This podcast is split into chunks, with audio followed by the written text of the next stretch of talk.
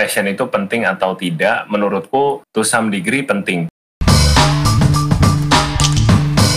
ketemu jalan tengah tidak harus kerja di Afrika gitu ya di padang belantara untuk bisa uh, meet my passion. Passionku juga bisa kutemukan di perusahaan di korporasi. Aku juga bisa tetap ngajar aku bisa tetap bikin kelas.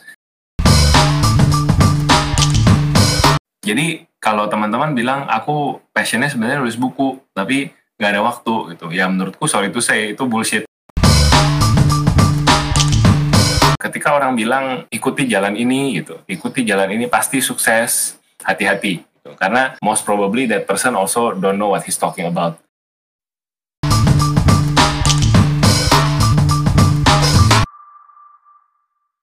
Oke, okay, halo teman-teman, back with me Jihan Amirah. Balik lagi kita di podcast Five Lesson Learn kalau misalnya teman-teman kemarin abis lihat episode sebelumnya, ada ngomongin tentang entrepreneurship, ada ngomongin tentang meditasi, ada ngomongin tentang banyak hal lainnya juga. Kali ini kita mau ngobrol sama seseorang yang udah terkenal ngomongin tentang HR dan keuangan. Mungkin kalau misalnya aku sebut dua ini kata kuncinya HR dan keuangan, teman-teman udah banyak yang engeh kira-kira siapa dan mulai nebak-nebak gitu. Kalau gitu kita langsung aja perkenalan sama orangnya udah di sini. Halo Kak Samuel.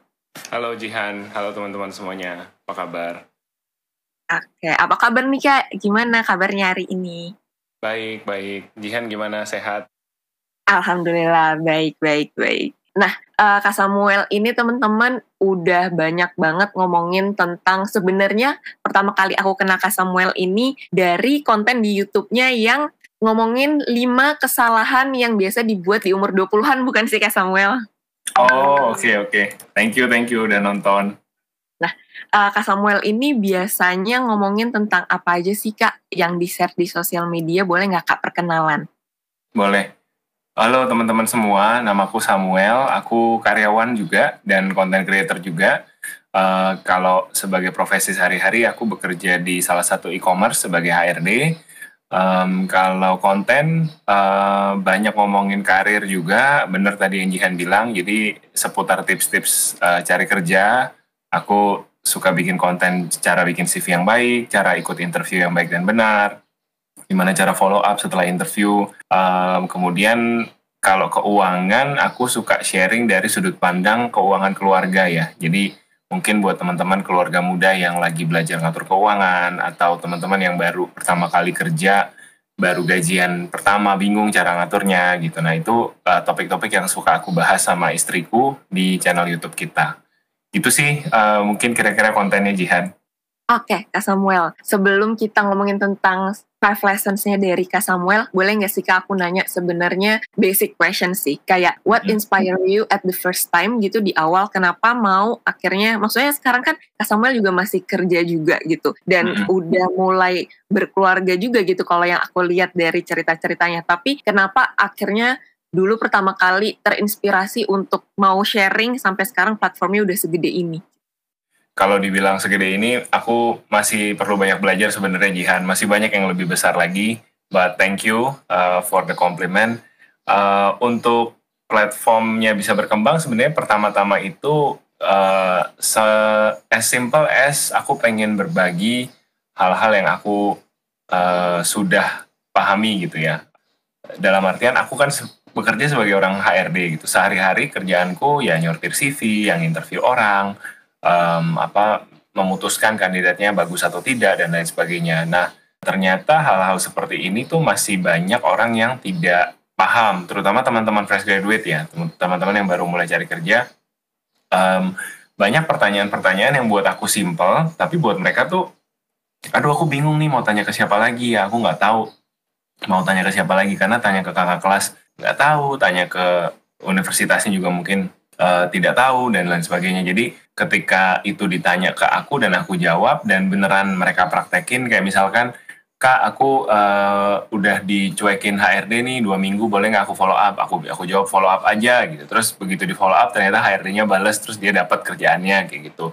Terus misalkan kak aku uh, bingung cara uh, nego gaji gimana gitu. Aku ditawar segini tapi aku masih pengen naik sebenarnya 10% lagi dari gaji yang ditawarin boleh nggak ya aku jawab gitu terus ya aku kasih saran, aku kasih pandangan, mereka praktekin cara mereka sendiri, terus ternyata ya dapat misalkan gajinya 10%. Jadi hal-hal seperti ini yang akhirnya bikin aku untuk uh, keep going, karena aku sadar apa yang aku lakukan itu membawa dampak uh, yang nyata gitu buat teman-teman yang uh, di dunia maya ya gitu. Jadi itu sih yang akhirnya bikin bikin aku terus semangat untuk konten dan dan konsisten perkembangan dari karir jadi ke keuangan juga begitu. Ketika aku mulai kehabisan topik nih ngomongin karir gitu ya, uh, apalagi ya interview udah apa uh, politik kantor udah, terus cara kerja sama tim yang baik udah dan segala macam. Jadi kayaknya kantor udah kebahas semua.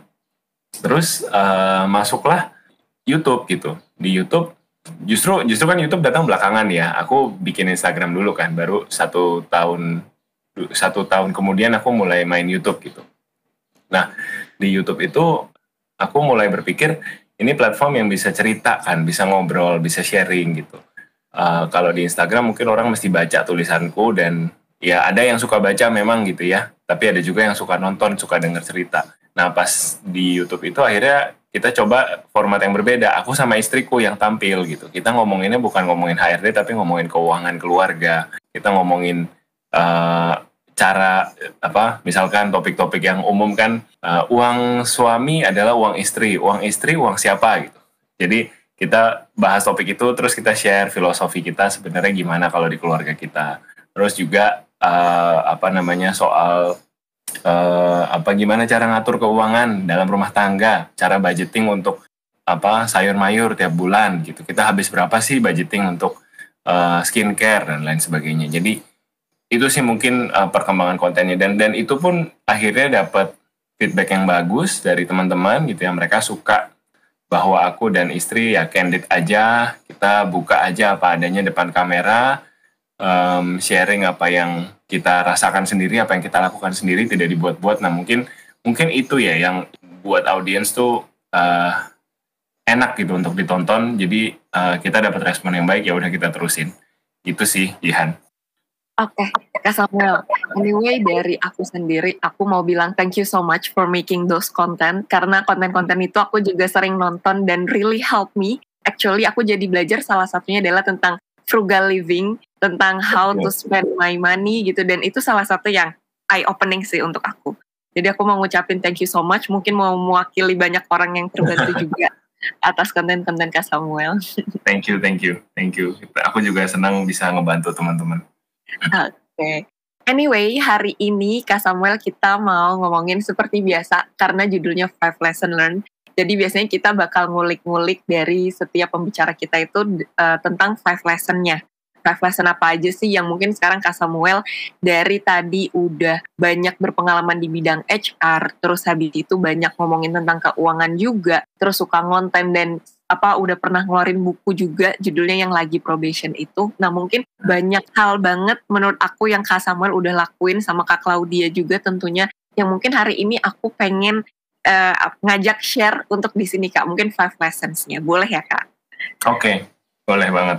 Langsung aja ya. Jadi uh, jujur sebenarnya ini ini topik podcast yang cukup menarik. Makanya aku juga pas Jihan kontak dan propose idenya gitu aku suka nih gitu terkonsep dan uh, justru jadi challenge buat aku untuk apa nih kalau di kalau disaring-saring ya diayak-ayak gitu ya uh, bank of knowledge-nya kira-kira lima lima pelajaran terpenting apa yang bisa dibagi ke teman-teman gitu. Jadi itu itu jadi challenge buat aku sendiri dan aku begitu lihat topiknya wah menarik nih aku pengen coba gitu. Jadi here goes ya ini lima lima uh, lessons yang aku sudah coba distill, uh, sudah coba saring buat teman-teman uh, mudah-mudahan bermanfaat. Yang pertama, uh, pelajaran yang pertama adalah stay grounded dan start small.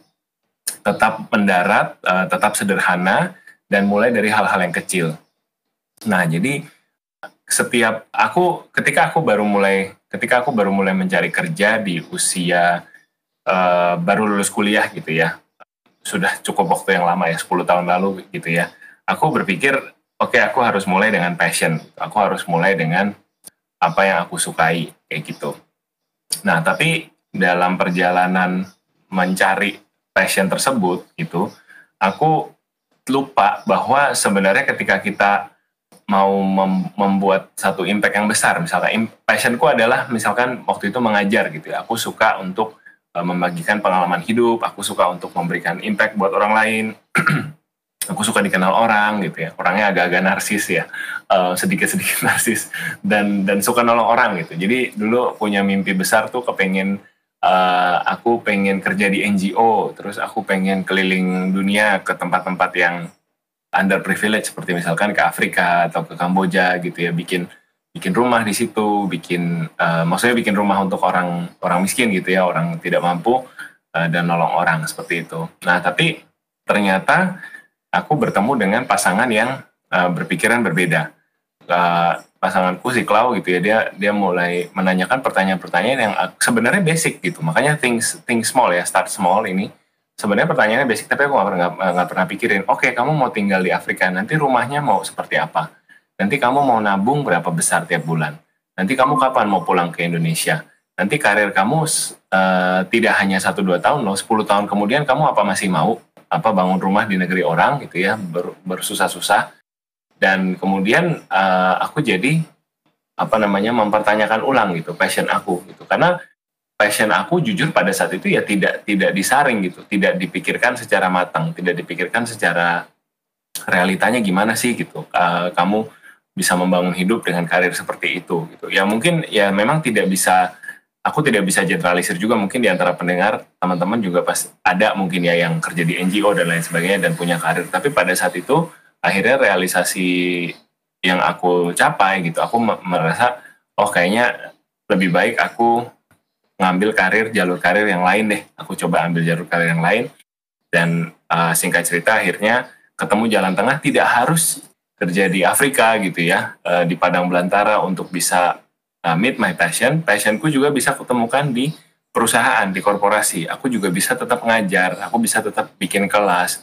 Itu ketika aku bergabung dengan teman-teman di industri HRD gitu. jadi ada jalan tengahnya gitu. Ketika passion itu di yang masih mentah tadi di diayak, di, dipikirkan dengan matang-matang, dipikirkan ya mulai dengan hal-hal kecil apa nih yang aku bisa lakukan. Ya udah akhirnya uh, mulai bekerja di uh, bidang HRD. Itu. Jadi ketika teman-teman punya passion yang besar terhadap sesuatu, punya satu pandangan yang aku harus mengubah dunia, harus membuat sesuatu yang besar, bikin aplikasi atau bikin startup yang yang mengubah dunia kayak gitu um, mulai mulai kecil-kecil dulu aja nggak apa-apa gitu. Mulai kecil-kecil dulu aja nggak apa-apa. Jadi orang kantoran dulu juga nggak apa-apa. Uh, dan yang aku rasakan akhirnya ya apakah passionnya terwujud? Ya terwujud dalam bentuk yang berbeda gitu ya. 10 tahun kemudian aku punya Instagram aku kembangin konten dan kontennya memberkati banyak orang. Uh, somehow somewhat aku tetap making an impact tapi bentuknya beda gitu. Tidak bersama gajah-gajah di Afrika gitu ya. Tapi sama teman-teman di dunia maya nih di, di media sosial sharing seperti ini. Nah, jadi uh, ketika kita mulai dengan hal-hal kecil sambil tetap berfokus, kita pasti kita capai tujuan kita. Itu lesson yang pertama.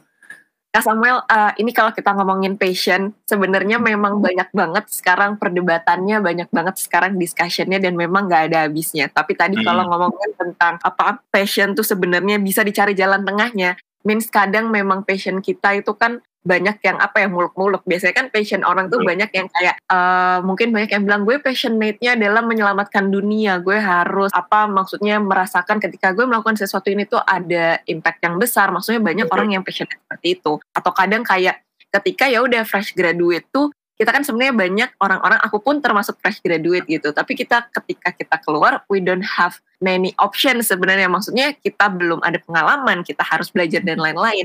Tapi banyak fresh graduate yang ketika baru lulus langsung kayak gue passionate di salah satu bidang ini dan gue bener-bener mau pursue ini walaupun gak ada jalan masuknya gitu. Sedangkan hmm. sebenarnya kalau kita balik lagi kita duduk kita cari jalan rasionalnya sebenarnya banyak banget cara untuk actually bisa ngejar salah satu passion yang dipunya, tapi memang ya jalan lika-likunya ada aja gitu. Nah, yang aku mau tanyakan adalah menurut Kak Samuel sendiri sebenarnya, apakah passion itu saklek aja gitu, itu kemauan yang dari diri kita sendiri, atau sebenarnya ketika kalau dari Kak Samuel ngejalanin nih selama ini, pas udah jalan gitu tadi akhirnya yaudah coba kantoran dulu gitu, apakah passion-passion lain tuh bisa muncul nggak sih Kak sambil berjalan gitu, dan actually how's the process gitu untuk menemukan passion lain yang akhirnya sebenarnya sejalan juga dengan realita yang ada. Gitu. Hmm, oke. Okay. Kalau menurutku, jadi pertanyaannya ada ada beberapa bagian ya. Mungkin pertama aku jawab dulu, apakah uh, passion itu penting atau tidak? Menurutku, to some degree penting. Jadi tidak bisa juga kita hidup tanpa passion, jadi kayak robot aja kerja cari duit kerja cari duit gitu. Jadi um, kalau teman-teman hari ini misalkan seneng apa ya, uh, seneng main game, seneng uh, sepedaan weekend atau seneng ngajar kayak aku dulu, apa pun ya punya hobi ya di nurture aja gitu. Nah, tapi yang kedua yang aku mau tambahkan bahwa uh, passion itu tidak harus ha, tidak harus sejalan dengan apa yang teman-teman kerjakan di day job teman-teman gitu. Dan ini mungkin kayak kalau zaman dulu pernyataan barusan kayak wah terus gimana dong aku menghabiskan waktu katanya kan berapa persen? Dua dua per tiga dari eh sepertiga dari hari kita ya kita habiskan untuk bekerja katanya kan. Jadi gimana dong? Aku miserable dong kalau aku sepertiga dari hariku aku habiskan untuk bekerja gitu. Terus pulang udah capek tidur dan lain sebagainya.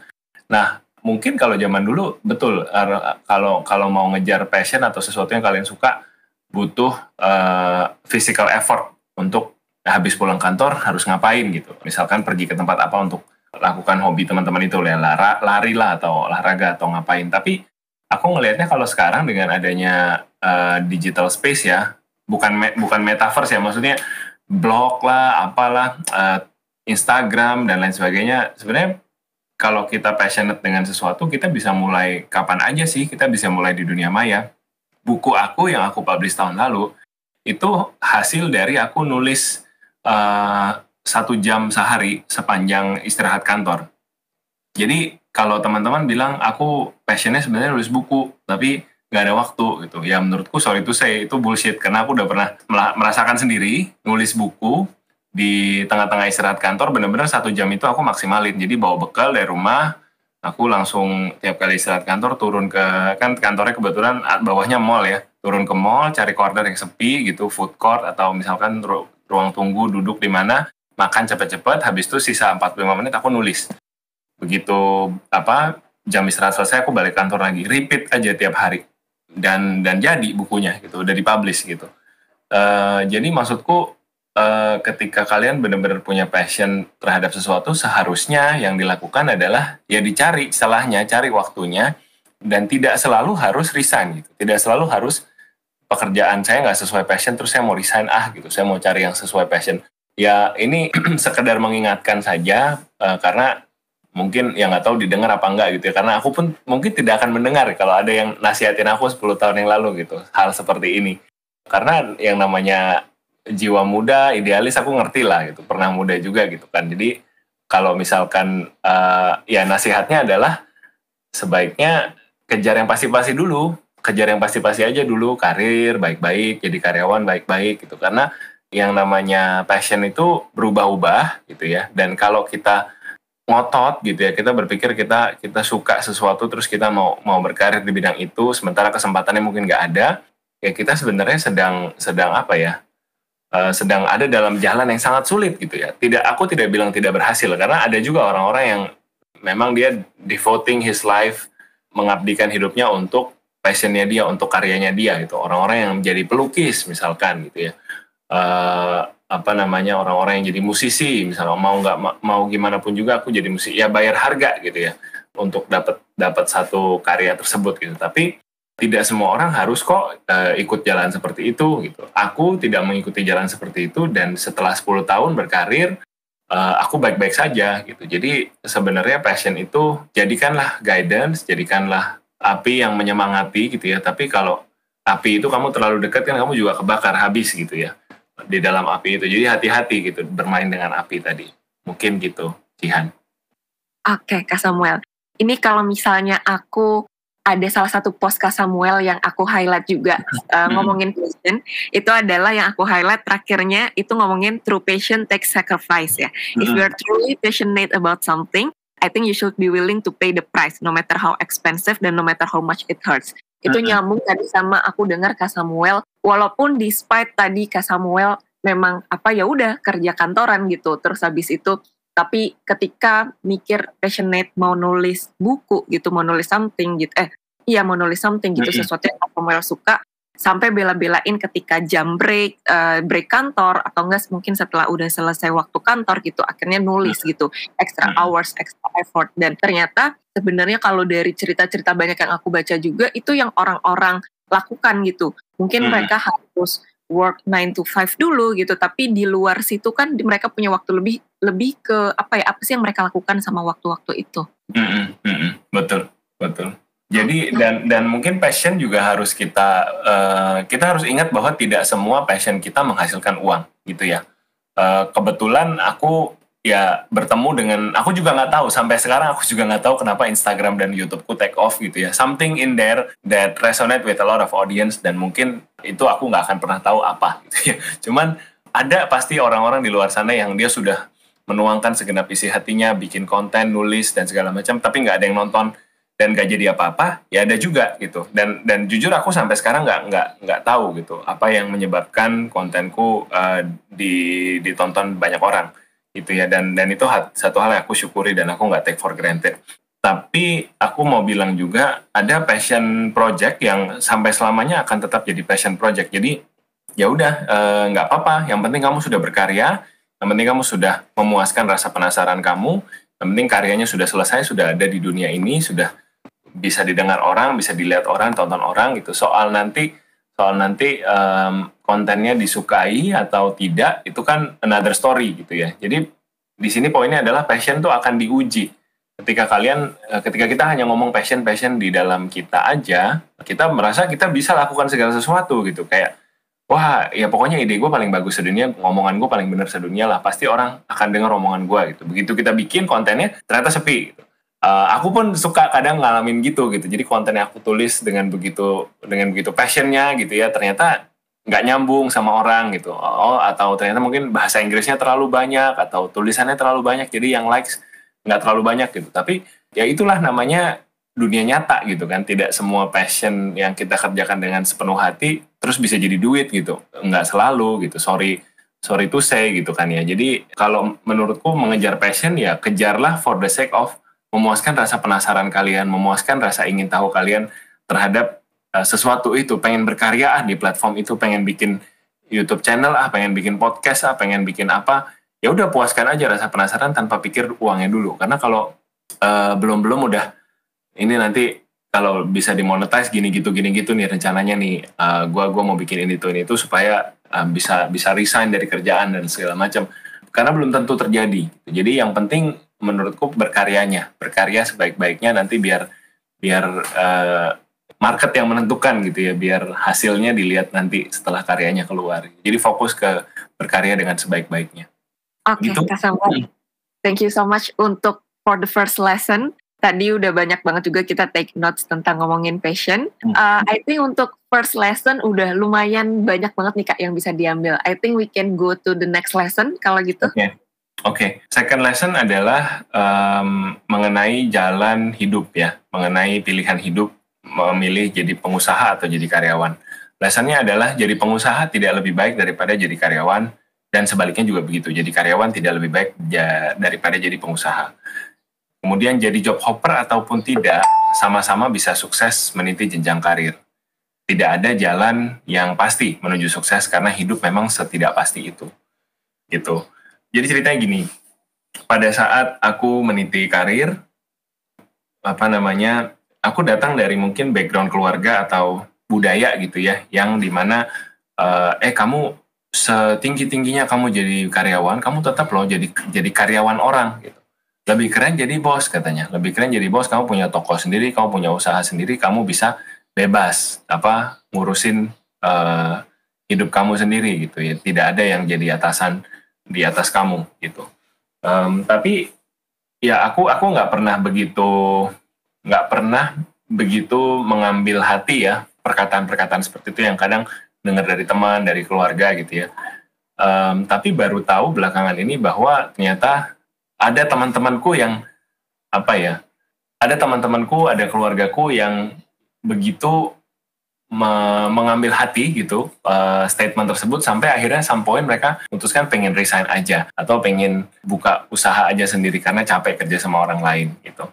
Nah, poinnya yang aku mau sampaikan adalah bisa nggak sih kita kaya jadi karyawan? Bisa nggak kita banyak uang dengan kita jadi karyawan? Jawabannya bisa aja. Kalau kalian tahu gaji direktur-direktur gitu ya, starting from 100 juta ke atas per bulan itu kan, itu gimana nggak kaya gitu kan ya? Gimana nggak gimana nggak berkecukupan hidupnya? Pasti kan sudah cukup banget gitu seharusnya dengan dengan uang se, se, se, seperti segitu gitu tiap bulan. Tapi tentunya tanggung jawab yang diberikan juga banyak dari perusahaan. Mampu nggak kita menerima tanggung jawab tersebut? Kemudian jalan menuju ke atasnya juga pastinya tidak hanya performance saja, tapi juga kita harus building relationship, building network yang kuat dengan orang-orang di sekitar kita sehingga posisi kita aman gitu, posisi kita kuat gitu. Nah tapi akhirnya apakah lebih baik jadi karyawan atau lebih baik jadi pengusaha? Masing-masing punya punya pros and cons sendi seperti itu. Pengusaha pengusaha retail misalkan dua tahun terakhir ini aku banyak punya kenalan yang usaha barang-barang uh, apa tersier gitu ya. Misalkan dia jual otomotif jual motor yang sifatnya hobi yang akhirnya drop banget usahanya karena pandemi. Karena orang nggak ada yang belanja uh, apa barang-barang hobi gitu. Mereka karena pandemi uang susah banyak yang di PHK jadi uh, belanjanya barang-barang kebutuhan pokok. Aku ngelihat kondisi teman-temanku yang pengusaha bersyukur gitu bersyukur bahwa wah selama pandemi aku masih bisa kerja ya aku masih bisa punya kerjaan. Nah, jadi nah di situ di di momen seperti sekarang seperti pandemi gitu ya nggak ada deh yang ngomong uh, mendingan jadi pengusaha aja gitu. Berasa deh gitu kan jadi pengusaha susah ya ternyata ya kalau pandemi nggak ada nggak ada safety netnya benar-benar kita sendiri yang harus uh, berjuang uh, mengatasi kesulitan di market dan lain sebagainya. Di sisi lain ada juga misalkan uh, curhatan dari netizen gitu, udah kerja 10 tahun uh, kosem, terus aku resign punya anak gitu, habis punya anak pengen kerja lagi susah ya gitu. Ada juga yang seperti itu. Jadi menurutku masing-masing jalan ada plus minusnya sendiri. Gitu. Kemudian dari sebagai jadi pada saat kita jadi karyawan pun ada jalan jadi job hopper, yang pindah-pindah kerjanya sering, ada jalan jadi uh, orang yang ya tidak job hopping, setia gitu sama kantornya. Kemudian mana yang lebih cepat sukses? Uh, aku juga susah jawabnya karena aku dan istri sama-sama uh, berbeda. Aku aku job hopper, istriku bukan job hopper, tapi sama-sama karirnya sukses.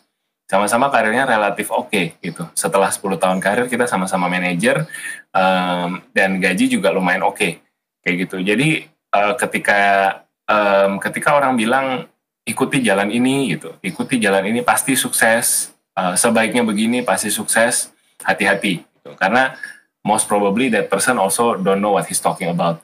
Karena setelah aku aku aja yang baru hidup 10 tahun di dunia profesional, uh, aku bisa melihat bahwa jalan hidup tuh macam-macam gitu. Jalan hidup tuh banyak dan tidak selalu orang yang jadi pengusaha itu akan sukses gitu ya. Tidak selalu juga orang yang jadi karyawan akan sukses. Jadi keep an open mind, uh, coba terus semua opsi yang ada, kerjakan kerjaan dengan sebaik-baiknya. Itu lesson kedua. Oke, okay.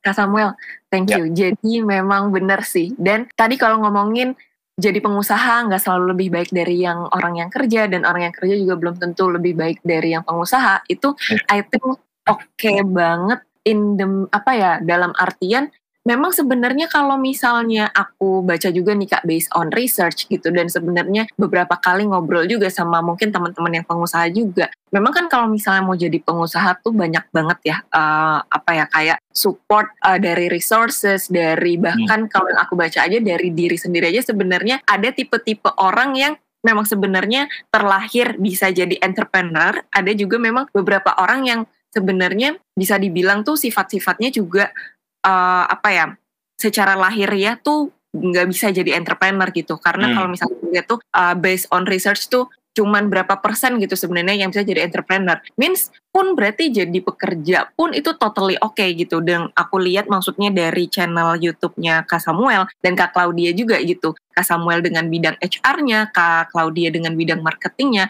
and you both seems to love what you do juga. Dan hmm. dengan dengan kerja pun yang aku lihat bisa bisa selesaiin KPR rumah gitu kalau dari yang aku lihat dari YouTube-nya gitu. Bisa bisa beli mobil dan lain-lain and it's totally okay juga. Nah Betul. mungkin Kak Samuel yang aku mau ini yang mau aku dig deep lagi adalah tadi benar banget yang Kak Samuel bilang banyak banget mungkin orang-orang anak-anak muda ya yang fresh graduate. Mungkin karena aku sebenarnya bisa dibilang batchnya masih fresh graduate. Yang gitu ketika kita udah nyoba kerja sebenarnya bahkan kita kerja aja nih setahun dua tahun pertama kan sebenarnya pengen belajar. Tapi kita udah mulai ngiler-ngiler udah mulai nengok-nengok kayaknya jadi entrepreneur much better deh. Kayaknya kalau jadi entrepreneur gue bisa dapat pemasukan sebulan segini sebulan segini sebulan hmm. segini hal itu before they even know what it takes untuk nyampe di point situ gitu. Nah, yang aku mau dig deep ke Kak Samuel adalah based on your experience di bidang HR yang kalau aku denger nih udah sebenarnya udah lebih dari 10 tahun ya Kak Samuel, is it? Hmm, kurang lebih kurang lebih 10 tahun. Kurang lebih 10 tahun. Nah, apa sih Kak sebenarnya bisa dibilang plus pointsnya atau misalnya cerita-cerita baik gitu yang Kak Samuel dapat gitu mungkin yang Kak Samuel highlights dari orang-orang yang bekerja juga gitu selama 10 tahun ini dari jadi karyawan gitu tadi selain hmm. ada safety netnya terus selain juga it also pays well juga dan itu juga hmm. mungkin bisa jadi bahan untuk uh, cari experience untuk belajar lebih banyak apalagi sih Kak maksudnya cerita-cerita baik untuk biar ketika orang-orang dengar oh nggak sebenarnya it's it's not totally wrong juga gitu untuk memilih hmm. hidup jadi karyawan gitu kak. Oke, okay. jadi gini Indonesia ini kalau kita kalau kita zoom out sedikit gitu ya sebelum kita bicarain uh, dunia kantorannya, uh, Indonesia sebagai market ini adalah negara yang paling menarik di Asia Tenggara karena populasi kita paling besar, uh, masyarakat kita juga banyak yang sudah mulai melek teknologi, koneksi internet terus diperbaiki oleh pemerintah dan pemerintahan kita relatif stabil dibandingkan yang kita nggak usah compare dengan yang udah maju ya. Singapura udah udah beda cerita. Cuman kalau kita lihat eh, negara-negara aduh Aung San Suu Kyi itu dari negara apa ya? Kamboja ya kalau nggak salah ya. Kamboja apa Vietnam sih? Aung San Suu Kyi yang lagi ada military junta. Aku mau cerita itu maksudnya. Ntar aku googling dulu.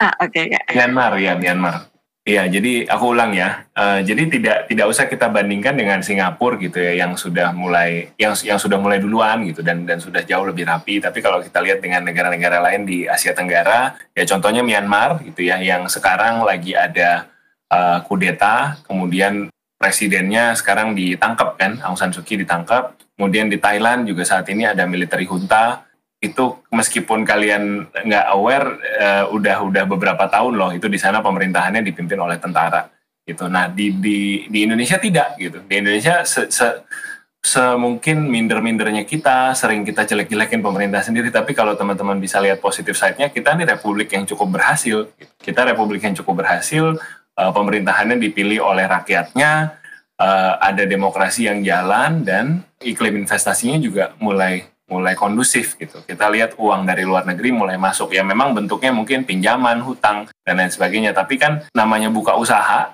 sama kan negara seperti itu juga. E, tidak bisa tidak berhutang. Gitu. Selama utang tersebut e, sehat, ada infrastruktur yang kita dapatkan, buat aku pribadi menurutku it's okay. Jadi sebagai negara di region region Asia Tenggara ini, banyak sekali perusahaan-perusahaan asing dengan modal yang besar ingin berinvestasi, ingin buka usaha di Indonesia. Dan pemerintah kita juga tidak bodoh gitu. Uh, Oke, okay, Apple mau jualan uh, atau Oppo mau jualan di Indonesia. Oke, okay, Apple harus bikin, kalau kalian tahu, ada namanya sekarang Apple kerjasama dengan salah satu universitas swasta di Indonesia, mereka bikin sekolah programming. Itu disuruh pemerintah. Kalau nggak bikin itu nggak boleh jualan iPhone di Indonesia. Kemudian uh, kalau kalian tahu handphone Oppo, Handphone Oppo itu punya pabrik di Batam, bikinan Indonesia. Itu mempekerjakan orang Indonesia. Itu juga disuruh pemerintah. gitu. Jadi kalau nggak nggak bikin, handphonenya nggak boleh dijual di Indonesia. Kemudian kebijakan nikel. Nah, nikel itu buat bahan baku baterai smartphone, teman-teman. Paling gede di Indonesia deposit deposit nikel. Nah, pemerintah juga tidak mau tidak mau main lepas saja uh, ekspor bahan mentah. Makanya pemerintah lobby-lobby kan uh, produsen-produsen mobil listrik ayo buka pabrik di Indonesia. Supaya apa? Supaya bahan mentahnya bisa diolah di Indonesia, value add-nya bisa nambah. Sudah jadi baterai kan lebih mahal dijual dibandingkan jual-jual uh, nikelnya gitu kan ke luar negeri.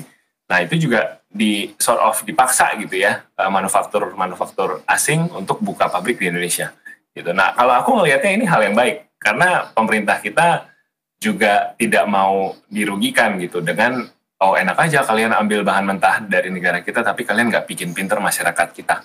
Gitu. Jadi ketika ini terjadi, otomatis bakal banyak terbuka lapangan kerja di Indonesia.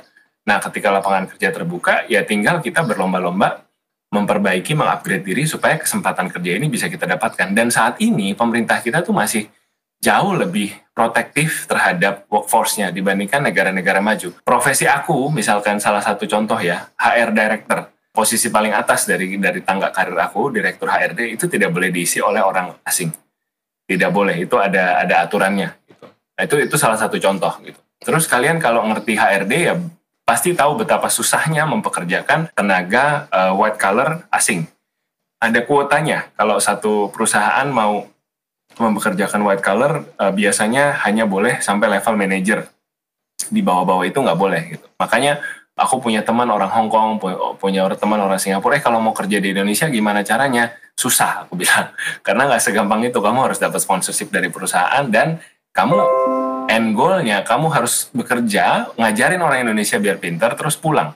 Gitu. Jadi kamu tidak diterima seperti kamu di Singapura gitu. Kamu di Singapura kamu bisa kerja panjang gitu. Kenapa? Karena Singapura negaranya kecil dan uh, tidak banyak manpower. Tapi Indonesia kita ada di posisi yang di mana kalau kita pintar ngambil peluang kita pintar cari kerja di, di di industri yang lagi berkembang ini kesempatan untuk gajinya bertumbuh luar biasa tuh bisa banget gitu. Dan nah oke okay, tadi kita udah baca, bicara makroekonomi gitu ya. Sekarang kita bicara industrinya deh. Uh, banyak industri-industri yang sekarang lagi berkembang gitu. Salah satunya teknologi gitu ya. Dan kalau teman-teman lihat leader-leader di industri teknologi uh, yang level-level direktur uh, manajer ke atas gitu itu masih muda-muda belum 30 gitu. Aku sekarang di perusahaanku yang sekarang banyak sekali tingkat tingkatan VP yang usianya baru 27 26 gitu. Jadi sangat bisa sebenarnya. Kalau teman-teman mau fokus jadi karyawan dan uh, ngejar gaji gede dari kantoran tuh bisa. Kalau teman-teman berstrategi dengan tepat ada di industri yang tepat dan punya skill-skill yang tepat itu sangat bisa banget. Itu nah mungkin sampai situ kali ya jawabannya Oke, okay, Kak Samuel, it explains really well juga. Beda sih kalau misalnya emang yang ngejelasin dari HR director gitu, jadi langsung jelas gitu what are the benefits. Ini aku ngerasa lagi interview, but it explains really well. Semoga teman-teman yang fresh graduate nih bisa nih uh, take notes really well, especially di di part ini. Tapi yes yes yes, Kak explain juga untuk aku yang lagi ngejar karir juga tadi aku lihat oh ada banyak facts baru dan I think sangat akan apa ya, encourage orang-orang juga sih. But anyway, thank you Kak Samuel untuk hmm. tadi penjelasan di situ. Uh, maybe kita bisa lanjut ke lesson selanjutnya, Kak Samuel. Oke, okay. lesson selanjutnya, um, nah ini sebenarnya lesson kelima, cuman aku lompat deh, ambil jadi lesson ketiga ya, karena masih ada hubungan sama karir. Lesson selanjutnya adalah when everything is important, then nothing is. Ketika kita anggap semua penting, maka sebenarnya kita sedang menyia-nyiakan waktu. Maka sebenarnya tidak ada yang penting buat kita. Gitu. Ini maksudnya gimana? Maksudnya adalah ketika aku uh, aku cerita dengan contoh. Jadi ketika aku mulai punya uang, ya ketika aku mulai punya uang, aku tidak berpikir dengan matang gitu. Sebenarnya uang ini mau aku pakai untuk apa? Jadi uh, semuanya penting buat aku. Karena aku baru punya uang. Aku aku bisa dong beli laptop baru, bisa uangnya ada sih bisa gitu ya beli. Aku bisa dong uh, nyicil rumah apa namanya di di untuk invest gitu ya. Tanpa aku tahu ini ini rumah sebenarnya aku mau pakai untuk apa ya udah yang penting cicil aja dulu gitu. Bisa aku cicil. Aku bisa sambil cicil reksadana bisa gitu.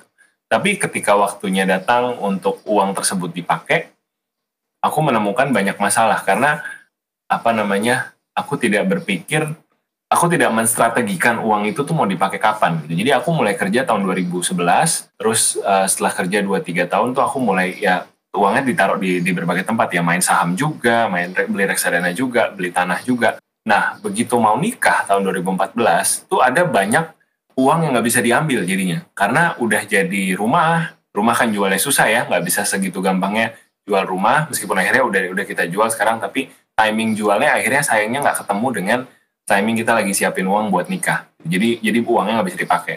Um, apa ya tentunya dengan foya-foya, dengan apa uh, makan sering makan di luar, terus juga belanja barang-barang hobi gitu ya. Itu aku lakukan juga semuanya dulu gitu. Nggak langsung frugal seperti sekarang. Ya ya jadinya aku menyia-nyiakan uang yang aku sudah dapatkan dengan susah payah gitu dan tidak lagi bisa uh, jadinya tidak bisa fokus mencapai goal uh, secara sistematis. Gitu. Jadi kalau teman-teman ingin uh, sudah mulai punya uang, secepat-cepatnya mulai berpikir agar uang itu tidak uh, nganggur aja di rekening gitu. Karena kalau uang nganggur di rekening, teman-teman bisa ah lihat apa barang lucu 12 12 check out.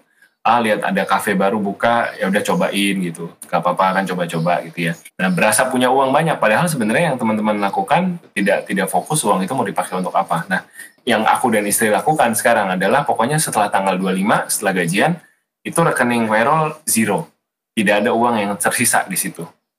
Apakah dibelanjakan semua? Tentu tidak. Kita bisa pisahkan sesuai dengan amplop-amplopnya tujuan-tujuan finansial kita ke depannya mau gimana. Ini untuk dana pendidikan, ini untuk uang servis mobil tahun depan, ini untuk maintain uh, renovasi rumah, misalkan ada renovasi kecil-kecil, ada atap bocor dan lain-lain. Jadi dan sisanya kita tabung gitu. Jadi tidak ada uang yang kita lihat di rekening kita, di ATM kita menggoda kita untuk ambil, ambil aku, ambil aku, belanjakan aku tidak ada gitu. Itu semua udah udah hilang setelah tanggal 25. Gitu. Jadi ketika teman-teman tidak memprioritaskan dalam hal ini uang, tapi bisa juga teman-teman uh, praktekkan untuk hal waktu gitu ya. Misalkan uh, hobinya banyak nih gitu. Ini orang hobinya banyak. Aku aku juga dulu termasuk yang hobinya banyak. Suka main game, uh, suka lari, lari apa uh, 5K, 10K gitu ya, hobi lari, terus hobi apa lagi ya, hobi makan juga, suka pergi keluar makan gitu.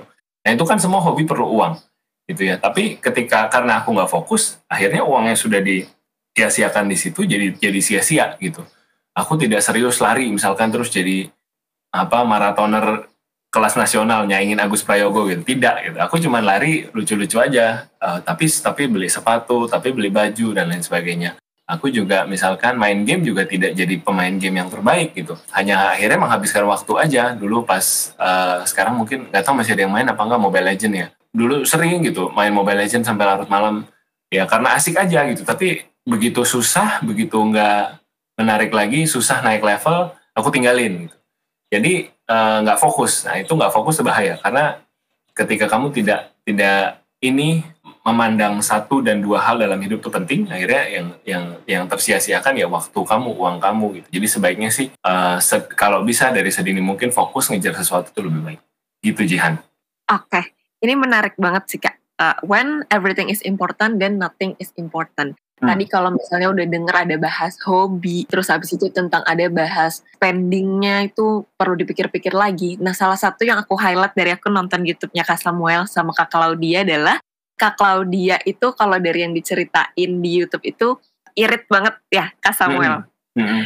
Sedangkan uh, dulu mungkin awal-awal yang uh, yang aku tangkap itu adalah Kak Samuel dulu malah lebih apa ya lebih lebih boros. lebih lebih boros gitu. Nah, itu akhirnya gimana sih Kak tadi dengan kita menurut aku ada nyambungnya sama kita ngomongin tadi ya. Kalau kita ngomongin when everything is important dan nothing is important itu kan berarti kita ngomongin about setting our priority sebenarnya tentang iya. prioritas yeah. itu apa sih. Maka dari situ kita bisa breakdown oh oke okay, berarti spendingnya bisa ke sini. Nah, nyambung ke tadi, gimana sih Kak Samuel yang awalnya Kak Samuel tadi boros? Uh, aku nggak tahu sih tadi kalau sempat bahas Kak Samuel banyak hobi, apakah dulu boros ke hobi-hobi itu juga gitu. Hmm. Tapi setelah ketemu Kak Claudia gitu, orang yang sebegitu hematnya kalau aku nonton banget tuh di YouTube-nya itu akhirnya gimana sih Kak bisa hmm. melting hmm. dua orang yang satunya boros banget dan satunya itu hemat banget gitu. Hmm. Jadi belajar apa aja sih Kak tentang tadi setting your priority, terus habis itu akhirnya uang keluarga itu di spendingnya caranya seperti apa gitu dengan ada dua kepala gitu Kak Samuel dan Kak Claudia gitu.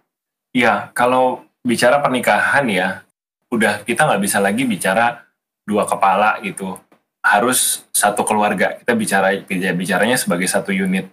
Nah, unit ini gimana caranya semua semua hal, semua mimpi-mimpi, semua hal yang kita ingin capai bersama itu sebaik-baiknya dibicarakan seterbuka mungkin.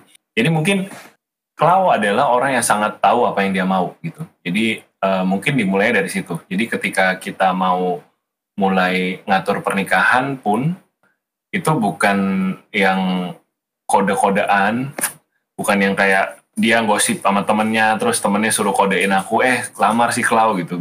Dia dia udah mulai gelisah apa gimana? Enggak, jadi nggak pakai nggak pakai middleman. Langsung dia ngomong ke aku langsung kita ngomongin ini kita mau gimana nih? Abis ini mau nikah apa gimana? Gitu. Jadi dia tahu apa yang dia mau. Uh, itu mungkin lesson yang girls you have to know what you want gitu ya. Aku aku sekarang punya anak perempuan aku mau ajarin dia kamu harus seperti mama harus tahu apa yang kamu mau. Kalau ada cowok nyanyikan kamu nyanyikan waktu kamu tinggal aja cowok masih banyak. Itu mungkin aku akan bilang sama anakku sekarang. Karena mamanya begitu. Nah uh, dalam dalam perjalanan dalam dalam hubungan itu akhirnya ketika aku mulai membaca ini orangnya seperti ini aku juga jadi bisa aku juga jadi bisa uh, refleksi diri dan bisa pegang sesuatu gitu. Oh ini orang serius sama aku dia nggak mau buang-buang waktu aku aku juga akunya gimana gitu? Akunya brengsek nggak? Akunya mau jadi cowok yang seperti apa nih dalam hubungan ini gitu? Aku aku pun harus jadi apa namanya pasangan yang sepadan kan pasangan yang seimbang kan dengan dengan cewek yang begitu baik ini dengan perempuan yang begitu baik ini gitu. Jadi aku juga akhirnya uh, ya dan ini tidak overnight ya tidak uh, aku merenung nangis terus seperti di film-film bangun dengan apa mentari pagi aku memutuskan mengubah hidupku. Tidak gitu. Ini gradual teman-teman. Jadi tidak ada perubahan yang instan itu tidak tidak mungkin terjadi gitu. Gradual jadi ya aku mulai apa kayak tadi pertama kan kita cerita soal passionku uh, nungguin gajah di Afrika itu tadi kan itu itu aku let go itu karena berdasarkan percakapan dengan pasangan aku nggak mau hidup kehidupan yang seperti itu. Aku maunya kamu kerja apa aku maunya kita kita bisa punya penghasilan yang pasti kerja kantoran dan bagaimana dengan orang tua kita yang ada di Jakarta gitu kan. Jadi oke okay, itu satu hal yang aku let go gitu. Terus kemudian uh, mulai dengan apa mau nikah gitu ya. Mau nikah terus kita nggak usah punya tempat tinggal dulu gitu ya. Uh, padahal akunya uh, berpikir mungkin pas nikah ah, nggak apa-apa lah tiga tiga juta lima juta buat ngontrak apartemen studio gitu di di mana Sudirman Park itu kan bisa gitu ya. Nggak mau, aku maunya kita um, apa tinggal di rumah orang tua dulu supaya kita bisa hemat uangnya dan kita bisa tabung buat beli rumah gitu. Oke, okay, aku lihat karena memang dia tahu apa yang dia mau, dan aku juga mau menghormati dia sebagai istri gitu ya. Mau uh, kompak sama dia sebagai istri. Dan aku lihat ini keputusan yang make sense gitu. Jadi bukan bukan berarti semua keputusan Claudia terus aku ngikutin enggak. Uh, ketika keputusan itu make sense siapa pun yang ngomong mau istri mau itu suami ya kita ngikutin yang make sense gitu. Bukan berarti uh, istri harus menang atau gimana. Nah kebetulan di awal-awal aku berkarir aku banyakkan dodolnya. Istri kebanyakan make sense ya jadi ya aku yang dodol ini harus ngikut yang make sense lah gitu. Kayak gitu. Jadi itu yang uh, prosesnya seperti itu sih. Dan sambil jalan ya pelan-pelan makin banyak hal yang kita lepas lepas lepas lepas dan kita sadar bahwa ini loh yang Samuel dan Claudia butuhkan dan mau sekarang seperti ini. Gitu sih. Tapi intinya ya komunikasi intinya terbuka sama pasangan nggak usah pakai apa pretense atau apa ya berpura-pura kirim-kirim sinyal kirim kode itu basi sih menurut aku. Udah ngomong ngomong aja gitu mau apa dari pasanganmu. Karena yang paling harusnya ngerti kamu ya pasangan kamu kan gitu. Jangan kalau dia udah susah diajak ngomong atau mulai berkelit jangan buang waktu lah uh, dengan orang yang tidak menganggap kamu serius. Cia jadi curhat nih Aduh, aku jadi makin ngefans sama Kak Claudia. jangan jangan ngefans sama gue. Masih masih biasa. Oke, okay, Samuel tadi menarik banget dari kita ngomongin priority, kita ngomongin apa everything is important dan nothing is important, nyambung jadi masuk ke bahasan rumah tangga gitu. Hmm. Walaupun mungkin di sini aku sama Pacil belum berumah tangga, tapi seru banget dengerinnya. Dan hmm. kayaknya ini ini ya kak nyambung ke salah satu lesson selanjutnya. Betul. Jadi lesson selanjutnya uh, dalam pernikahan kalau pasangan kamu menang, kamu juga ikut menang. Kalau pasangan kamu kalah, kamu juga ikut kalah. When your spouse wins, you win. When your spouse loses, you lose. Um, ya gitu. Kalau kita berantem sama orang gitu ya, kita berpikir kita harus kita harus habisin dia gitu ya. Kalau kita ditabrak orang di jalan gitu, ya kan kamu yang salah, kamu yang nabrak saya. Gitu. Pokoknya saya harus menang karena saya benar. Uh, kamu harus kalah karena kamu salah, kamu yang nabrak. Tapi dalam pernikahan kadang nggak sesimpel itu gitu untuk untuk menentukan siapa benar siapa salah. Dan meskipun benar pada akhirnya misalkan aku yang benar nih kalau yang salah gitu. Tetap dua-duanya salah tetap dua-duanya kalah gitu. Karena ya hal-hal simpel deh nanti istrinya nanti istri jadi bete terus mood jadi berantakan sepanjang hari jadi nggak bisa ketawa-ketawa suasana di rumah jadi nggak enak. Buat apa gitu. Oke okay, you win an argument but you lose your entire day gitu. Kan nggak worth it gitu akhirnya argumen itu gitu. Jadi uh, ya tadi sama halnya dengan membuat prioritas, menyetel tujuan hidup, sama-sama mau ke mana, itu juga dikomunikasikan dengan jujur dan tidak ada kalah menang ikut siapa atau ikut ikut istri atau ikut suami gitu. Ketika kita kita ketika kita ngobrol, ketika kita menubrukkan ide antara dua orang, ide boleh datang dari siapa aja, boleh idenya suami, boleh idenya istri, tapi ketika sudah diputuskan, itu keputusan bersama. Jadi tidak lagi tidak lagi ini ini kan aku dulu uh, dengerin kamu gitu. Ini kan aku dulu ikutin kamu. Ya tidak fair, seperti itu tidak fair. Nanti ketika datang saatnya salah-salahan gitu, pasti berantemnya jadi jelek banget lah gitu. Yang lebih sehat, yang lebih baik dalam pernikahan ketika sudah ngambil keputusan bersama ya ambil konsekuensinya juga secara bersama-sama gitu. Terlepas dari konsekuensinya baik atau buruk. Contohnya adalah aku pernah cerita di YouTube itu aku ditipu sama kontraktor pertama yang bangun rumah ini. Mereka uh, ya singkat cerita mereka ambil kita kasih mereka uang 100 juta untuk pengerjaan rumah selama kurang lebih tiga bulan tapi setelah tiga bulan berjalan tidak jadi apa-apa dipasang pondasi aja enggak. Uh, dan akhirnya kita putus hubungan sama kontraktor ini, tapi uang kita melayang sekitar 25 juta kalau nggak salah diambil sama mereka. Mereka bilang ini biaya biaya expense mereka tol dan segala macam. Ya aku nggak ngerti mereka tol dari dari Bali ke Jakarta kali 25 juta gitu ya. Cuman ya udah buang sial gitu. Nah, ketika ini terjadi, uh, Klau bisa aja bilang, ini kan teman kamu nih. Ini temen temen SMA kamu nih dulu gara-gara kamu nih kita jadi batal bikin rumah gitu. Tapi enggak gitu. Yang yang dilakukan adalah ya udah uh, ya sedih marah pasti ya gitu ya. Kesel dipikir nyari 25 juta gampang gitu kan ya. Jengkel pasti tapi setelah kita recover uh, kita bisa mulai oke okay, kepala udah dingin gitu. Kita mulai berpikir lagi sebenarnya masalah apa yang kita mau solve? Sekarang kita punya tanah kosong kita harus bangun rumah di sini ya udah akhirnya kita kembali fokus, saling bantu, saling support untuk dapetin kontraktor baru yang bisa bantu kita bangun rumah. Itu itu maksudnya gitu. Ketika kita salah-salahan, ketika kita cari yang yang bikin dosa siapa gitu, uh, ya tidak akan menguntungkan siapa-siapa.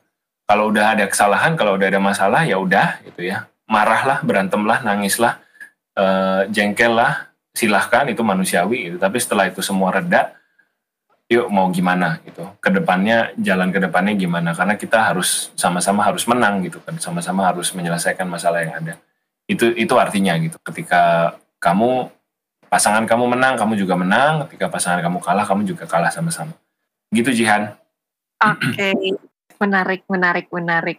Tadi aku baru aja mau tanya ada nggak sih Kak Samuel salah satu contohnya yang boleh di share eh udah di share dan aku seneng juga tadi dengernya okay, uh, anyway ini ngomongin tentang rumah tangga ngomongin tentang hidup bersama pasangan. Tadi udah ada dua poin. Yang pertama tentang tadi setting priority. Dan kedua yang sekarang ngomongin tentang barusan. When your spouse wins you win. When your spouse lose you lose. Paling kita sekarang bisa lanjut nih kak ke hmm. lesson terakhir berarti. Oke. Okay. oke okay, lesson terakhir adalah tentang keuangan. Uh, lessonnya simpel ya. Jadi aku ambil ini dari quote yang aku sering dengar juga dan aku sering sampaikan juga kalau aku talk show dan lain-lain. Uh, the best time to plant a tree is 20 years ago. The second best time is now. Waktu terbaik untuk menanam pohon itu 20 tahun yang lalu. Karena kalau kamu tanam 20 tahun yang lalu, sekarang pohonnya udah gede, udah berbuah. Kalau pohon jati udah bagus, kayunya udah bisa kamu tebang. The second best time is now. Ya, mungkin kita udah kelewatan 20 tahun yang lalu kita nggak ngapa-ngapain, ya udah nggak usah salah-salahan, tidak usah uh, apa namanya takut memulai apa gimana, pokoknya mulai aja dulu, mulai aja dulu gitu. Nah um, ini jadi gini, banyak dari kita yang masuk ke investasi kan itu udah jadi konten kan sekarang, keuangan tuh kan udah jadi udah jadi konten yang sangat uh, yang dilahap banyak orang gitu. Orang suka ngomongin keuangan sekarang. Berbeda sekali mungkin dengan uh, zaman aku baru mulai kerja, informasi soal keuangan tuh susah didapat, sosial media tuh Instagram masih baru, isinya masih foto-foto apa filter-filteran gitu ya. Uh, aku dapat informasi soal keuangan itu waktu kantor uh, manggil financial trainer gitu, terus kasih training buat karyawannya di kantor. Kebetulan aku dapat training seperti itu. Nah teman-teman yang lain yang nggak dapat, aku nggak tahu deh dapatnya dari mana gitu ya. Informasi tentang keuangan, ngatur keuangan dan lain sebagainya. Nah sekarang kan udah begitu banyak informasi yang uh, kita bisa dapatkan dengan mudah. Nah, tapi jadi jangan sampai kita jadi analisis paralisis ya. Jadi karena terlalu banyak menganalisa, jadi nggak ngapa-ngapain karena bingung mau mulai dari mana. Karena balik lagi, uh, kalau kita kelamaan bingung, nanti kita kehabisan waktu. Kita nggak nabung-nabung, kita bilang tunggu duitnya gede dulu, tunggu ada uang dulu, ini segala macam, nanti kita kehabisan waktu. Uh, padahal ketika kita berinvestasi, waktu adalah teman terbaik kita. Semakin lama uang kita kita taruh di dalam satu instrumen investasi, maka semakin lama juga waktu yang kita berikan untuk uang tersebut untuk bermultiplikasi. Nah, uh, indahnya dalam bermultiplikasi uang, dalam berinvestasi itu ada yang namanya compounding interest. Gitu. Jadi kalau kita punya deposito atau kita punya saham apa pun gitu ya, ketika ada kenaik bunga, uh, sorry, ketika ada hasil investasi yang didapatkan tahun tersebut, maka tahun depan kalau uang itu tidak teman-teman ambil, hasil investasi tersebut uh, misalkan gini, teman-teman naruh uang satu juta, terus dapat bunga 10%. Tahun depan, uang teman-teman tidak lagi satu juta, tapi satu juta seratus. Nah, kemudian kalau tahun depan dapat bunga 10% lagi, maka itu 10% bukan 10% dari satu juta, tapi 10% dari satu juta seratus. Nah, kalau teman-teman diemin terus, uangnya bergulung terus, itu udah banyak. Kalau teman-teman bisa cari sendiri kalkulator yang menghitung compounding return itu bisa besar sekali gitu uangnya kalau teman-teman diamkan di market dalam waktu yang lama gitu. Jadi um, bagus bahwa sekarang kita sudah banyak sekali konten-konten keuangan gitu ya. Tapi yang aku mau ingatkan teman-teman adalah berapapun banyak konten yang teman-teman baca kalau teman-teman tidak memulai as simple as naruh 10 ribu di uh, aplikasi beli emas online gitu ya. Ada yang bisa mulai dari 10 ribu atau naruh 100 ribu di reksadana, aplikasi reksadana online juga banyak gitu sekarang ya. Itu sama aja bohong gitu. Kalau teman-teman tidak mulai, cuman tahu-tahu doang, tidak nyoba apa-apa, itu sama aja bohong. Dan dalam investasi, uh, it, another interesting thing yang aku belajar tentang investasi adalah, investasi adalah satu-satunya disiplin di dunia ini di mana seorang amatir bisa menang melawan seorang profesional. Jadi kalau sebagai contoh kita mau ke dokter gitu ya, dokter bedah syaraf. Tentu Jihan akan lebih nyaman dioperasi oleh dokter yang sudah punya pengalaman 10 tahun dibandingkan dokter yang mungkin masih koas gitu ya. Mungkin nggak di, nggak dibolehin juga kali ya dokter koas ngebedah pasien gitu ya. Tapi itu itu sebagai contoh gitu. Nah kalau soal investasi nggak ngaruh. Investasi tidak pengaruh kalian ngerti banyak atau ngerti sedikit. Yang penting berapa lama kalian ada di market dan seberapa disiplin kalian terhadap rencana keuangan kalian. Itu itu aja dan dan semua orang bisa disiplin. Semua orang bisa disiplin. Mungkin tidak semua orang bisa baca uh, chart saham, bisa ngerti apa candlestick, apa segala macam. Aku pun sampai sekarang nggak ngerti, ya. Tapi semua orang bisa disiplin kok. Semua orang bisa kok uh, dari gaji 5 juta, aku tetapkan komitmen ya udah 100 ribu aja untuk ditabung itu. Nggak apa-apa kecil kan bukan buat dipamer-pamerin. Yang penting dari sekarang nabung dulu 100 ribu 100 ribu itu satu tahun jadi 1,2 juta.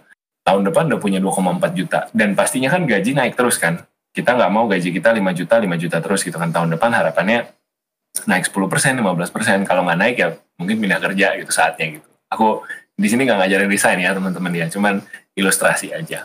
Gitu. Jadi uh, disiplinnya sih yang harus lebih diperhatikan adalah disiplinnya dan berapa lama teman-teman bisa bisa berada di market selama mungkin dan dan supaya lama ya teman-teman harus mulai dari sekarang gitu. Gitu Jihan. Oke, okay, Kak Samuel. Tadi salah satu yang aku highlight adalah mungkin investasi itu salah satu dunia yang kita bisa ngalahin profesional gitu ya. Ada possibility mungkin ngalahin profesional. Ya. Dan mungkin Kak Samuel, tadi kalau kita ngomongin keuangan, maksudnya investasi benar banget banyak orang yang apa ya sekarang udah ngomongin investasi udah banyak orang-orang juga yang sebenarnya encourage banget untuk belajar tentang investasi. Nah, mungkin kalau misalnya ada yang dengerin ini dan Kak Samuel mau share tips fundamental investasi, mungkin untuk orang-orang tadi yang baru denger sekarang dan kayak, ah, habis ini co mau coba, boleh nggak sih Kak Samuel di-share sebenarnya basic tips awal-awal tuh cara biar bisa mulai investasi itu gimana sih? Oke, okay. basic tipsnya adalah uh, budgeting dulu paling gampang itu budgeting dulu. Kalau kita mau keluar rumah ya kita mau hangout, kita mau nonton Spider-Man gitu ya, jalan jalan-jalan ke bioskop itu kan kita pasti pergi sebelum pergi kan kita dandan dulu, kita ngaca dulu, kita pastikan kita bajunya rapi, nggak kotor dan segala macam. Uh, make upnya udah rapi buat yang pakai make up. Nah, uh, investasi itu seperti kita ngaca. Eh sorry, budgeting itu kita seperti seperti kita ngaca. Budgeting itu seperti kita berkaca, berkaca terhadap apa? Terhadap keuangan kita. Kita melihat sebenarnya uh, alur kas kita tiap bulan seperti apa. Alur kas itu apa? Ya simple, uang yang masuk uh, versus uang yang keluar. Itu kalau uang yang masuk lebih kecil daripada uang yang keluar, jadinya ngutang, itu kan, boncos. Ada ada pay letter di situ, ada mungkin utang kartu kredit di situ gitu ya. Itu harus diperbaiki, utang harus dibayar. Kalau utang sama, uh, kalau pemasukan sama dengan pengeluaran, ya bagus, berarti net net ya, tidak ada tidak ada sisa gitu ya. Eh, kalau bisa hidup seperti itu sudah awal yang bagus. Berarti tidak berhutang gitu dengan siapa-siapa. Tapi lebih bagus lagi kalau pemasukan bisa lebih besar daripada pengeluaran. Ada sisanya. Nah, baru nanti dari sisanya ini kita belajar investasi gitu. Nah sebelum kalian apa namanya, makanya aku bilang tadi analisis paralisis gitu, terlalu banyak informasi, padahal uangnya juga nggak ada yang mau diinvestasikan. Jadi langganan lah segala macam uh, informasi berbayar, uh, apa ini stock pick terbaik dan segala macam, bayar 150 ribu, 200 ribu tiap bulan untuk dapatkan analisa, tapi nggak ada modalnya, nggak ada modalnya untuk untuk beli sahamnya, gitu. Ya sama aja bohong kan, malah kamu menguntungkan pihak yang jualan uh, analisa tadi gitu kan sama aja kayak kamu beli beli beli lang, jadi kayak langganan online streaming berbayar kan sebenarnya gitu. Jadi kalau kalau kamu kepingin apa namanya belajar padahal begitu banyak informasi yang gratis bisa disediakan di internet. Jadi yang pertama-tama balik lagi ke budgeting tadi, audit dulu keuangan teman-teman sendiri. Budgeting dan budgeting dilakukan sebaiknya sebelum uangnya keluar ya. Jadi sebelum uh, jangan budgeting di akhir bulan ketika semua pengeluaran udah keluar terus kalian ngitung kasbon apa ngitung ngitung bon-bon yang masuk gitu terus oh ternyata pengeluaranku minus atau uh, bulan ini atau pengeluaranku sisa itu sebaiknya budgeting di awal. Jadi gaji kalian masuk berapa langsung dimasukin ke kantong-kantong yang terpisah gitu. Ini aku bukan lagi ngendor salah satu bank digital ya cuman memang ada fitur-fitur seperti itu yang teman-teman bisa manfaatin saat ini. Itu bisa bisa dari satu rekening kalian bisa masukin ke kantong-kantong yang terpisah. Kalau segitu nggak percayanya kalian sama diri kalian sendiri misalkan uh, ah aduh aku ini uang masih pakai tahun depan tapi takut kepake. Ya udah masukin ke produk perbankan yang bisa dikunci. Sebenarnya deposito biasa juga bisa tapi juga kalian bisa pakai bank digital juga di mana salah satu kantongnya itu bisa dikunci juga. Jadi baru bisa keluar misalkan sebulan setahun lagi itu juga bisa. Nah uh, dengan kalian punya budgeting jadi kalian tahu uh, arus kas kalian kalian udah berkaca gitu ya. Kalian udah tahu kalian udah udah sehat atau belum. Nah kalau udah tahu sehat baru Eh, teman-teman berpikir langkah selanjutnya yaitu belajar berinvestasi. Nah, belajar berinvestasi ini juga panjang kan kalau didiskusikan, tapi kalau memang teman-teman ngertinya saat ini emas, kalau teman-teman ngertinya saat ini deposito, ya udah masukin situ dulu. Daripada nggak ngapa-ngapain, daripada uangnya kelamaan di bawah bantal gitu ya, nggak diapa-apain, mendingan teman-teman investasikan uh, terlebih dahulu sengertinya teman-teman. Karena semua orang belajar kok sambil jalan. Aku pun sampai sekarang masih belajar terus. Aku masih nggak ngerti aset kripto itu apa. Aku juga masih apa saat ini aku tidak bisa, belum bisa memilih saham sendiri.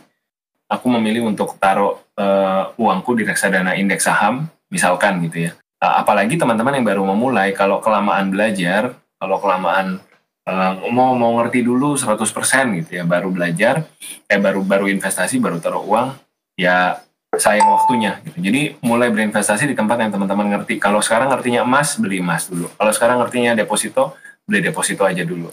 Gitu. Jadi mulai kecil uh, pelan-pelan nanti sambil terus upgrade diri, sambil terus uh, tambah ilmu, nanti lama-lama jago sendiri gitu. Berarti pertama yang aku tangkap adalah budgeting, terus setelah budgeting tadi dengan sedemikian rupa uh, kita bisa juga ngumpulin uang tadi pakai ada banyak fitur-fitur bank juga sekarang yang udah canggih baru hmm. terakhir tadi belajar tentang investasinya gitu walaupun hmm. tadi gue banyak banget ada saham ada kripto dan lain-lain tapi sebenarnya sekarang everything is online juga ya Kak Samuel hmm. bisa banget belajar dan dilihat gitu dieksplor di online oke okay. Kak Samuel anyway karena kita waktunya udah cukup overtime juga. Paling hmm. tadi sebenarnya untuk secara five lesson sih udah banyak banget hal-hal dan insights-insights yang aku sendiri juga nyatetin, udah banyak belajar juga. Hmm. Paling terakhir Kak Samuel, boleh nggak sih uh, untuk menutup dari Kak Samuel sendiri, ada nggak sih Kak salah satu apa ya hal yang sebenarnya Kak Samuel tuh mau banget share ke banyak orang yang mau banget didengar sama banyak orang tuh apa sih Kak salah satu hal yang mau banget di share? Mungkin aku mau share ke teman-teman adalah mulai dari langkah-langkah kecil aja dulu gitu. Um, tidak perlu berpikir berpikir jauh perlu ya. Kita perlu perlu punya rencana perlu punya plan. Uh, lima tahun lagi kira-kira karirku mau dibawa ke mana gitu. Aku dulu waktu baru mulai berkarir punya mimpi jadi direktur HRD gitu ya. Itu yang itu yang jadi sesuatu yang aku kejar gitu di lima tahun aku pertama berkarir. Uh, perlu untuk uh, punya punya mimpi besar tapi jangan lupa mimpi besar itu dicapai dengan kita melakukan langkah-langkah kecil. Langkah-langkah kecil misalkan apa? Oh di kantor saya disuruh dikasih kerjaan yang saya nggak suka. Oh di kantor saya saya mimpinya jadi trainer nih. Saya mimpinya jadi uh, trainer di di satu kelas gitu. Uh, terus saya disuruh jadi admin, suruh beresin file karyawan. Ini nggak gue banget nih. Saya disuruh fotokopi. Saya disuruh uh, nelponin orang jadi sales aduh ini nggak keren banget nih misalkan gitu ya. Ada yang mungkin di antara teman-teman yang berpikir seperti itu ya percayalah bahwa itu semua perjalanan yang semua orang tempuh kok gitu untuk untuk mencapai sukses. Aku tempuh uh, aku yakin Jihan juga dan teman-teman yang lain pasti tempuh dan nggak apa-apa banget gitu untuk menempuh langkah-langkah kecil itu. Karena apa yang kita lakukan secara kecil dan sederhana itu jadi fondasi buat kita uh, mencapai tujuan yang kita tujuan besar yang kita mau capai gitu. Um, dan jangan lupa sambil tetap berstrategi sambil tetap mencari peluang yang terbaik gitu untuk baik itu promosi ataupun kesempatan di tempat kerja yang lain. Tapi yang paling penting adalah apa ya jangan menolak langkah-langkah kecil. Tetap tetap tetap melangkah tetap rela tetap ikhlas untuk melakukan hal-hal kecil yang mungkin buat teman-teman tidak ada artinya saat ini tapi percaya bahwa itu satu hari nanti pasti ada uh, faedahnya buat kehidupan karir teman-teman. Begitu Jihan. Oke, okay. Kak Samuel, berarti balik lagi tadi ke lesson pertama udah ngomongin tentang stay grounded dan start small juga. Kak Samuel, thank you banget for today. Hari ini kita udah ngomongin banyak dari kita tadi ngomongin passion, ngomongin karir, terus ngomongin juga tentang pernikahan, tadi ngomongin mm -hmm. tentang pasangan juga, sampai kita kena ngomongin keuangan, tentang investasi juga. Uh, aku di sini mau say thank you banget udah mau diundang di sini dan mau sharing many insightful things. Sama-sama, Thank you juga udah ngundang aku. Semoga bisa terus berkarya, bisa terus bikin konten-konten yang aku dan orang-orang lain tonton dan banyak belajar juga. Semoga terus-terus sehat dan semoga karirnya terus melonjak juga Kak Samuel. I really looking forward untuk konten-konten yang akan di-share Kak Samuel juga ke depannya. Thank you, thank you Jihan. Thank you.